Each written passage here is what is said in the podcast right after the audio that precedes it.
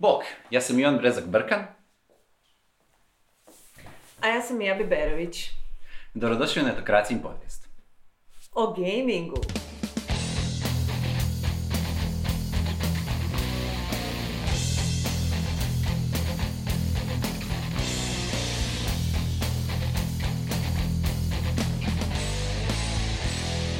Mi nismo Ivan i Mija, ali smo Ivan i Ana Marija.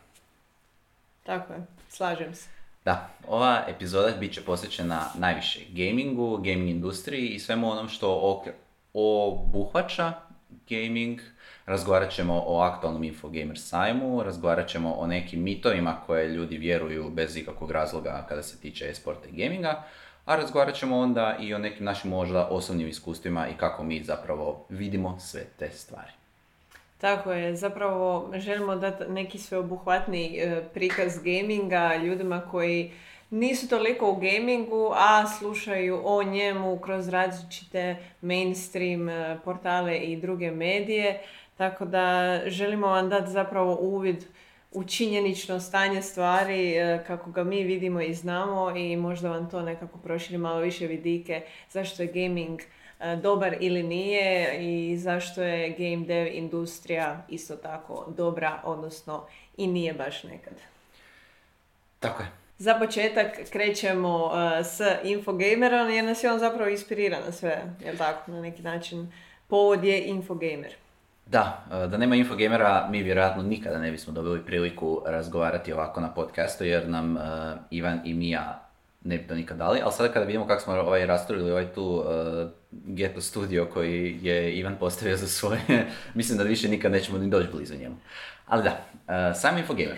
Uh, održava se evo baš, uh, mi dok snimamo ovaj podcast, Infogamer je ono u punom zamahu, tamo se približi vikend gdje će biti najviše youtubera, najviše studija, najviše ljudi, najviše klinaca koji dolaze na Interliber sa školom, ali zapravo odu na Infogamer čim učiteljice i profesorice ne gledaju. Tako da mi smo zapravo tamo, ja sam najviše tamo. A evo, koji su nas se stvari najviše dojmili? Ana Marija, evo, tvoja neka brzi pregled, što ti misliš?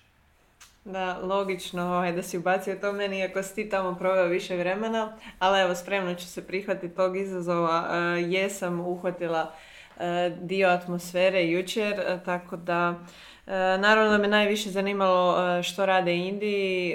Prošli smo malo po dijelu ovog sajma koji prikazuje naše neke nove mlade domaće e, snage u game dev industriji. Ima tu i starih i novih imena i nekih novih naslova.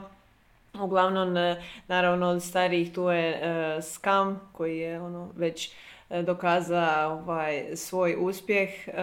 Osim toga vidjeli smo i još par nekih starih, ali i novih. Yes. Zapravo smo se naj, najviše smo razgovarali sa ljudima koji se ne bave za, uopće igrama. Razgovarali smo s jednim gospodinom koji se bavi motion captureom, odnosno hvatanjem pokreta i njegova priča nas je inspirirala na tekst na netokraciji koji će uh, biti ovih dana, koji možda već i je ovih dana, ne znam, Da, ko zna. da. Uh, Jako zanimljiva priča zapravo. Ovaj, iz ne- neke glumačke karijere gospodin je završio u motion capture-u. Uh, jer je zapravo bio inspiriran jednim filmskim likom, ali dobro, to ćete ovaj, Mhm. otkriti u članku. Da. A, zapravo, ono što Infogamer zapravo svake godine pokazuje, a to je koliko je zapravo game dev industrija i gaming općenito, ne volim ljudi govore kao gaming, znaš, ono, game dev industrija ili recimo e-sport ili igranje, znaš, na to mi nekak, ne znam, gaming mi je onak čudno, ajmo pričati o gamingu, ali da, nebitno. Um, pokazuje zapravo koliko ljudi imaju velikih um, e, problema s time što je zapravo game dev i koliko je to zapravo komplicirano, odnosno nije. Jer kad pogledate, prođete Infogamerom, naći ćete na jedno e, 20, čak i više, ne znam, 30, 50, koliko već studija. Ljudi koji rade zapravo te igre stvaraju to, ono, koriste svoje vrijeme, mjesece, neke godine stvaraju to i onda dođete do nekih mainstream medija koji kažu ljudima, e pa da, jel vi se bavite nečim ozbiljnim ili ono, radite igrice? Da, naglasak na igrice. Ovaj, mislim, ljudi nekad ne shvate koliko e, zapravo sam izraz igrice nekako detoriita e, poimanje gaminga, odnosno game dev industrije kao takve, asocijacija na igrice je uvijek nešto uh, minorno, neznačajno što je više onako uh, namijenjeno provođenju i trošenju vremena uh, slobodnog na bilo kakve neke zabavne načine. Ne pridaje mu se previše značaja, pa tako se onda ne pridaje ni samo industriji koja kao radi te igrice.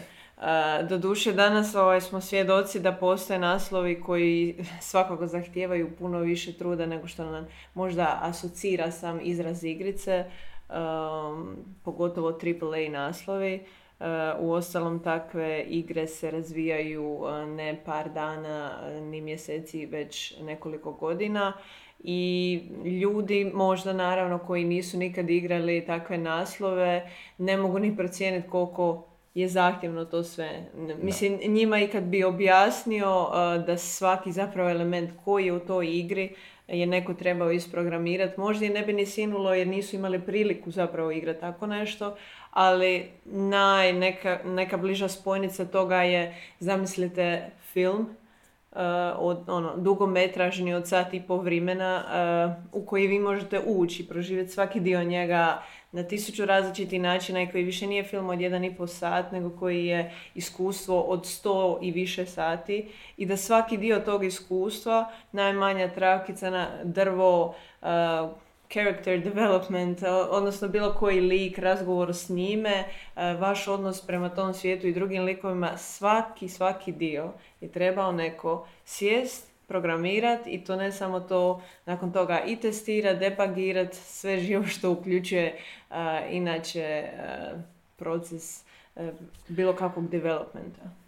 Da, u principu ono što želimo reći ovdje je da ukoliko imate mišljenje da su igre, kosa crta igrice zapravo nešto što klinci rade kada nemaju što drugo za raditi kao karijera i da je karijera u gamingu zapravo neka potpuna glupost u kojoj vi ne vidite svoje dijete strinu, strica, roditelje ili rođake, mislim da je to potpuno krivo jer danas dolazimo za, zaista do nekih vrlo zanimljivih zaključaka o tome koliko je zapravo game dev i gaming industrija, naravno sve što obuhvaća gaming, znači i e-sport e, i, i razvoj igara i zapravo samo casual igranje igara i mobilne igre, koliko je to zapravo sve ono raste i veliko je i koliko je kompleksno. Naravno, mi sad u ovom jednom kratkom podcastu naravno ne možemo se dotaknuti toliko dubine e, nekih svih mogućih gaming tema, ali možemo iskomentirati neke stvari koje nama, recimo, evo, idu na živce. Jedna od njih je bila i ova, da ljudi misle da su jednostavno igre gluposti i gubljenje vremena.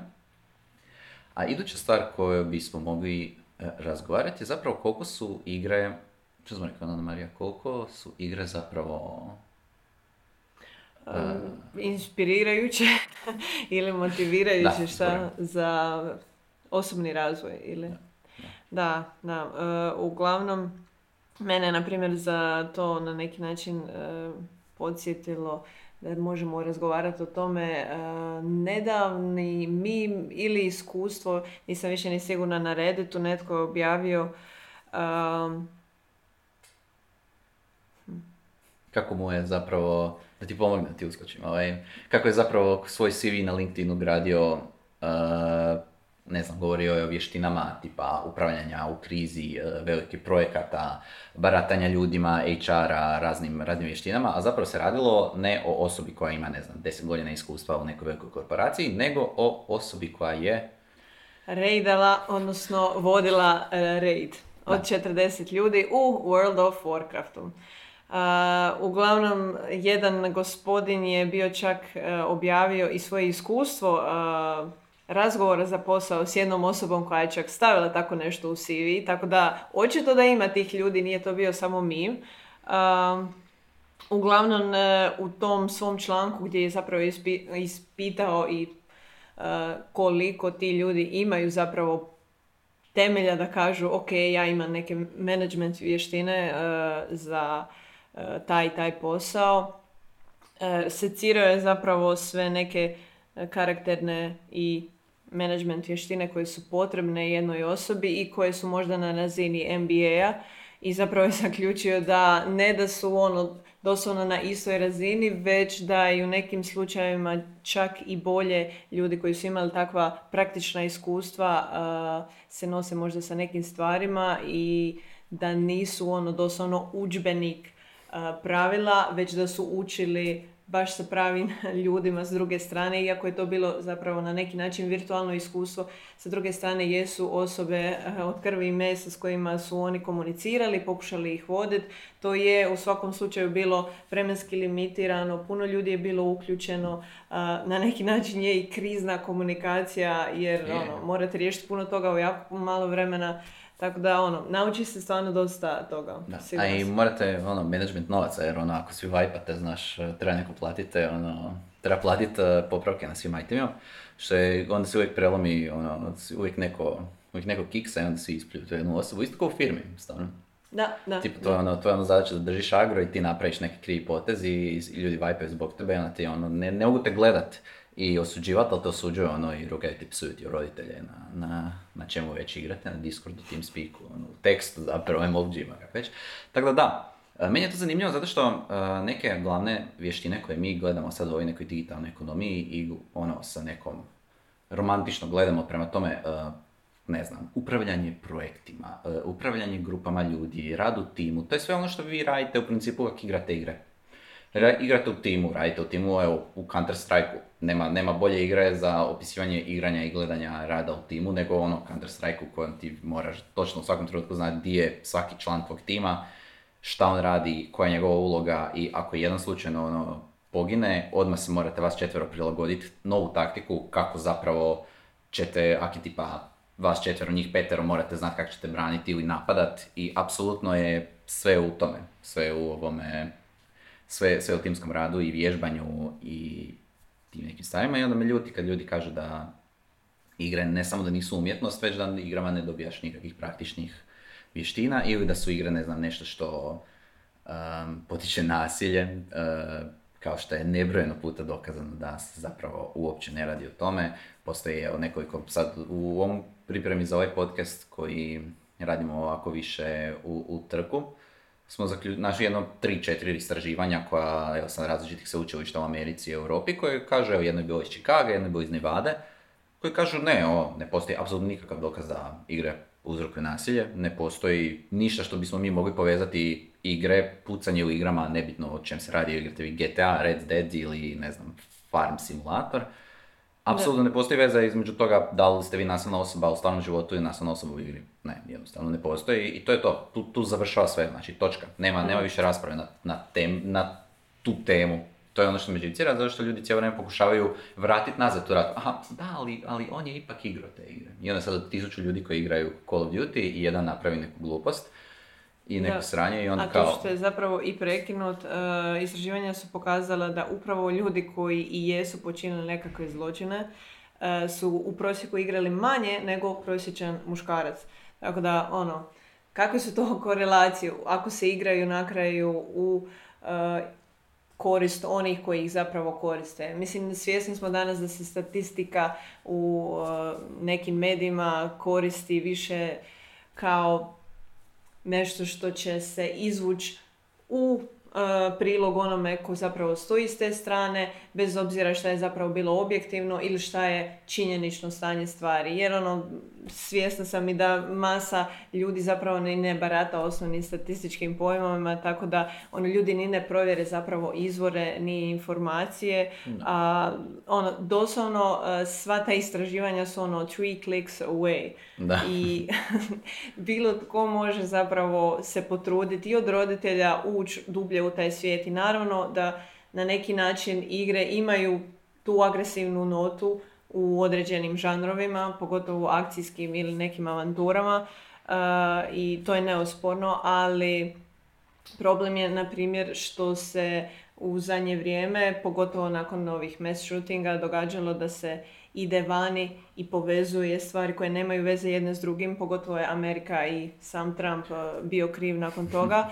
a, koji je sam, ja mislim, prije dvije, tri godine bio spomenuo, pa kao, zašto nemamo rating sistem za igre, ali tehnički imamo ga, ono već, ja mislim, 20 godina, 90-ih početkom je rating sistem počeo se uvoditi da bi poslije bio i officially ono tipa 1994.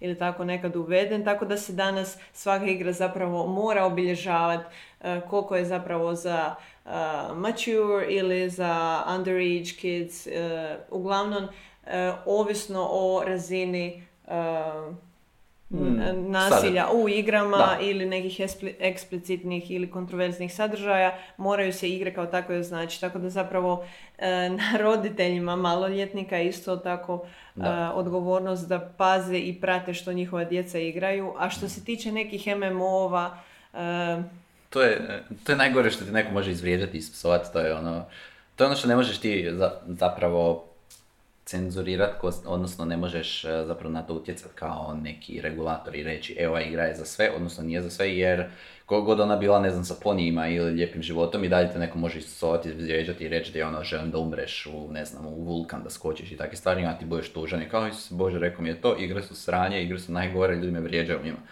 Ali jednostavno to je nešto na što se moram ovaj, pripremiti. Da, To je surova realnost generalno online e, komunikacije danas. Mislim, svi, svi, se usude sve reći svakome, uh, ali imamo ono drugačije načine da. Ovaj, da se nosimo Mogu mi o tome govoriti još satima, ali ja bih se samo htio za kraj uh, osloniti na jednu, uh, jednu inicijativu hvale vrijednu koja postoji u Srbiji, zove se Roditelji gamera.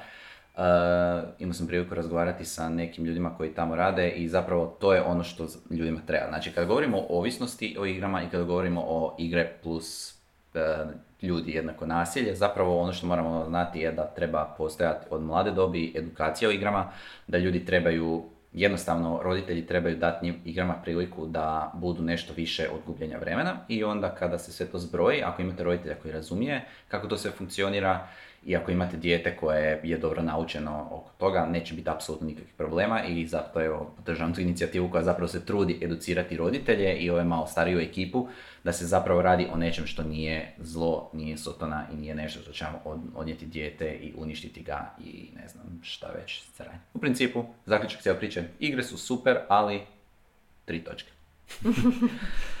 da, u ostalom sjećam se i da je naš Ivan Brezak Brkan, uh, osnivač uh, netokracije, imao prije godinu dvije članak veliki gdje je uh, rekao koliko mu je iskustvo webmastera za njegov da, mislim da guild ili nešto. Guild, neki klan ili tako da, nešto. Da, da, kad, kad, spominjao zapravo koliko mu je to značilo poslije u karijeri. Da. Um, tak, taki neki primjeri su doslovno svuda oko nas i uglavnom nedavno smo i mogli slušati zapravo i na samom podcastu o geekovima, direktorima koje je isto tako e, različita iskustva koja se eto vežu i manje i više za gaming uh, priučilo nekim stvarima koje su im poslije koristile u karijeri. Da. Um, ali dobro, da ne govorimo samo o negativnim stranama, mislim da su se malo previše ovaj, trigrali, kako se to kaže sada što se tiče toga. Um, Teško je u ovom kratkom vremenu naravno obuhvatiti sve teme o kojima smo vi htjeli razgovarati, ali ja mislim evo da bi, kako privodimo polako ovu epizodu kraju, e, mogli razgovarati o tome zapravo što je, koje su to najpozitivnije strane gaminga za tebe? Za mene? pa definitivno prilika da iskusiš nešto više od onoga što ti možda nudi ovaj tu stvarni svijet to što sam ispominjala analogiju sa filmom da se zapravo možeš uključiti u neki svijet koji je puno veći od onoga tu i iskusiti neke stvari koje nikad nećeš imati priliku. Letiti aviona, na primjer, eto na Infogameru nas je zapravo oduševilo kad smo vidjeli hrvatsku vojsku i pilote koji su došli tamo prezentirati svoju vrstu posla kroz ono, deset različitih simulacija koje su tada ono, e, djeca, ali i veći i stariji mogli ovaj, iskusiti upravo zbog tih simulacija koje je neko morao isprogramirati i na kojima sami piloti uče, ali na kojem e, bilo ko od posjetitelja može zapravo doživjeti što oni donekle doživljavaju u zraku. Svakako pod, uh, palac gore uh, za hrvatsku vojsku koja se odvažila doći na Infogamer. Ja sam već evo, za njih nekoliko Infogamera sam razmišljao kako bi bilo super da ono, mislim, ok, to je malo isto skliska tema, ono, vojska, klinci, e, nagovaranje da, da. da uđeš u vojsku, ne znam, ali recimo u Americi je to apsolutno sasvim normalno, američka vojska, ne znam jesi znala, ima svoj e-sport tim i O. da, bave se e-sportom intenzivno. A, tako da, znaš, ono, e, barem shvaćaju važnost tih nekih novih e, tehnologija i novih stvari i shvaćaju da privući, to jest doći bliže novim generacijama nećete tako da zakupljujete oglase na televiziji, već ćete doći do toga da jednostavno se bavite kao firma, malo više možda gamingom ili e-sports. E-sportom. E-sportom. Što me dovodi na moju zadnju misao ove, e, nama već sada polako večeri, a to je e-sport. E-sport, e, tema koja ovako e, nekako, ja znam, u zadnje vrijeme uklizava u naše živote, znaš, ono, sporadično, kao odjednom e, veliki uspjeh, sada zadnje, zadnje vijesti, naravno, Perksov veliki uspjeh na svjetskom prvenstvu League of Legendsu, i onda svi mainstream mediji, o, Perks je, Perks osvaja, Perks je ludnica, Perks je naš, Perks ima hrvatsku zastavu na streamu koji gleda milijun i pol tisuća ljudi. Milijun i pol tisuća. Milijun i pol tisuća. To su te brojke. Da. I, I onda Perks doslovno u finalu dođe i ono, njegov G2 jako loše prođe, recimo to samo tako. Uh, ali da, esport je nešto što postavlja puno pitanja. I ja sam nastojao na neka od tih pitanja odgovoriti u tekstu koji eh, se nalazi na netokraciji, što je to e-sport i zašto, ga, zašto vas za njega treba biti briga. Ali htio bih čuti tvoju neku eh, viziju, Ana Marija, kao osobe koja recimo bavi se u gamingu si, razumiješ gaming, za razliku od dobrog dijela ljudi koji samo misle da to glupo igranje igrica. Um, kako ti gledaš na e-sport? Znači, što je tebi tu dobro, što je tebi loše, što je tebi tu nejasno, shvatljivo, neshvatljivo? Kako tvoja priča i kako tvoja perspektiva na to ide? Sad si me uvatio. Ovo je prešao ovaj. pre, iz podcasta Da. u intervju. A, pa uglavnom mislim ono poznajem te neke osnovne boljke i, i prednosti samog e-sporta. A, možeš samo konkretizirati u kojem smjeru Ok, da li ti misliš da je e-sport uh, bliže igrama kao tipa, ne znam, Assassin's Creedu, single player igrama, znači igrama koje svi gledamo kao igre Super Mario i to sve, ili gledaš da je e-sport nešto bliže recimo nogometu, košarci, vaterpolu, i golfu, dolazimo do ono vječnog pitanja je li e-sport sport? Jel? karlingu, bacanju kamena s ramena. A, pa smatram da je ono, ima oba svijeta definitivno uh, u sebi. Mislim, očito da je jedan ogroman dio gaminga u tome i naravno da će uh, biti obilježen uh, svime što ga okružuje. Uh, uostalom, svi koji to gledaju jesu predominantno gameri, jer na neki način da bi i mogao uživati u tome, m- moraš na neki način biti... Kontekst toga. Da, ja, da. ja bih samo, sorry što te prekidam, e, ja bih samo htio reći da ja, znači od svih esport naslova koje sam ikad gledao, odnosno pratio, Mm. odnosno zaigrao, ja Counter Strike najviše pratim, o Counter Strike najviše znam, imam sve skupa možda 3 sata Counter Strike odigranog u životu. Znači, ja sam onaj, onaj neki, neki tip, znam da je radio sve veliko istraživanje na Newzoo oko toga kakve postoje vrste Mm. uh, gamera i, i pratitelja sporta. I imate neka kategorija ljudi koji ona kao, e ne, ne igram ja te igre, ali meni je to ludnica, kao meni je to predobro, ne znam, ne znam igrat LOL, znači kad bi ušao u LOL ne, ne, ne znam šta bi radio, ali zato ono kad gledam znam točno šta je šta. Da, ali vidiš, meni je to fascinantno uh, iz perspektive možda poslovne, kako su uopće uspjeli ti uh, ovaj, organizatori, odnosno same game dev kuće, doći do tog stadija da toliko zapravo očiste sam interfejs, sam gameplay, uh, sve što zapravo iznose pred uh, gledatelje, da bude dovoljno clean, da čak i onaj tko ne razumije i tko nije možda igra, da shvati sve ono u nekih pola sata gledanja. Taj, taj dio mi je jako fascinantan i s time se danas zapravo bore jedne ono od ono većih i FPS i drugih igara koje ono ne znaju zapravo kako približiti svoju igru publici, Da. gamerima, pogotovo neke kompleksnije ono igre koje ono, nikad neće biti dovoljno clean da budu zanimljive bilo kome. Uh, ali da, zapravo sam čula dosta iskustava kao što je tvoje, da netko ko uopće nije toliko u igri prati ta e-sport, te igre bez problema. Uh, meni je doduše uh, obrnuta stvar, ja obično uskačem za nešto što donekle znam kako funkcionira, jer se bojim zapravo da mi nikad ono dovoljno sama mehanike igre neće biti jasna i da neću moći uživati toliko ako nisam odigrala bar jedan dio. Tako da opet ono smatram da malo negdje moraš dobiti taj intro. Da, da li će ti to dati oni kroz neki video content, možda prethodno, uh, ili ćeš ti odigrati ih par sati kao što si ti pa da znaš osnove? To je slično da zapravo kao i s nogometom. Mislim, ja, ja sam shit i u nogometu, ne brini se ništa. Shit sam u igram, ali sam shit, hvala Bogu, i u Ali poznaješ zapravo pravila. Mislim, pravila su pretty much straightforward. Da, istina, istina. Naravno, ali... ali da, da. mislim, meni je, ono što mi je zanimljivo sad uh, nedavno u e-sportu je to što se sad, uh, gradi se taj hype, to mi je ludnica. Znači, imaš baš taj ono kao hype train toga, e-sport je ludnica, e-sport je industrija budućnosti, najviše se investira, uh, ne znam, finale Lola gleda 2 milijuna ljudi, uh, para u tom ima, ono, lopatom ih ljudi grabe, Uh, ne znam, ono, to je najbrže stvar, Rick Fox ima NBA, uh, bivši NBA osvajač ima svoj esport tim. I ono, to je sad toliko, toliko se to gradi i pumpa se i pumpa se i pumpa se, a zapravo kad pogledaš na to nekom našem mikrokozmosu u kojem mi sad trenutno živimo, imamo Perksa, koji je, aj dobro, brutalan, imamo još možda deset esport igrača koji dolaze iz Hrvatske, koji su, pod navodnicima, dosegli tu neku veliku svjetsku slavu. I imamo barem 230 tisuća ljudi koji ono, pokušavaju to napraviti. I nikad to neće mm. napraviti. Ja nikad neću biti sportaš, ti nikad nećeš biti sportaš. Vidio sam te kako igraš Apex.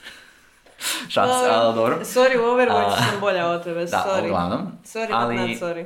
logično je. I ja mislim da je to ono najljepše što zapravo povezuje e-sport i pravi klasične sporte. Mi gledamo nogomet, ja gledam nogomet i ono, divim se kako ti ljudi to uspiju napraviti ali znam da nikad neću uspjeti. Tako isto gledam LOL, svjetsko prvenstvo, isto onak gdje im se kako neko uspije imati taj ono game sense i zapravo meni je to jednako. Znači meni je jednak e-sport, klasičnom pravom sportu je jednak. Ali mislim da se tu treba napraviti jedna distinkcija i ovo je uvijek onaj uh, stvar koju, koju volim reći uvijek kad pričamo o e-sportu. Znači e-sport kao veliku loptu ga zamislimo i tipa nogomet. Uspoređujemo e-sport i nogomet. Ali ne uspoređujemo e-sport i sport kao sve. Mi uspoređujemo zapravo jedan cije, sve, sve doslovno e-sport, to je tipa i LOL, i Rocket League, i Dotu, i sve moguće, i uspoređujemo s nogometom. Aha, imate pravila, imate ovo, imate ovo. A zapravo, ne. Nogomet nije privatno vlasništvo jedne firme. Nogomet je sport. Ima regulativna tijela, ima e, lige koje određuje FIFA i UEFA. E-sportu nigdje ništa tu nemaš. U e-sportu Riot kao developer igre može doći sutra i reći kao, e, Lola više nema a vi ako želite sad igrati LoL i vi ljudi koji živite od LoLa kao... To je to. To je Blizzard napravio za Heroes of the Storm. Blizzard je doslovno ugasio jedan cijeli esport dio igre i šta sad s tim? A pa ništa, kao nemate više. To je recimo nešto što esport ima, odnosno nema. Da.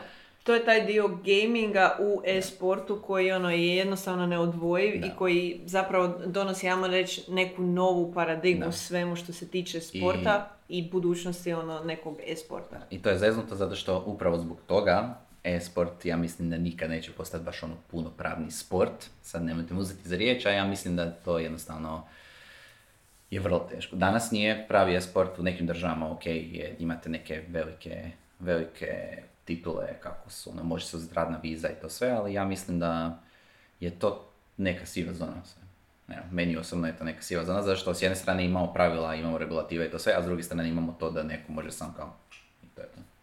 Da, da. Tako da je Slažem se. Da, na tom, on that note, uh, mogli bismo reći da vas pozivam sve da dođete na Infogamera ako niste došli. To jest, ne, ovaj podcast izlazi u ponedjeljak. Tako. Um, ovaj da. podcast izlazi poslije Infogamera, to sam htio reći. Uh, tako da, ako niste bili na Infogameru, dođite iduće godine.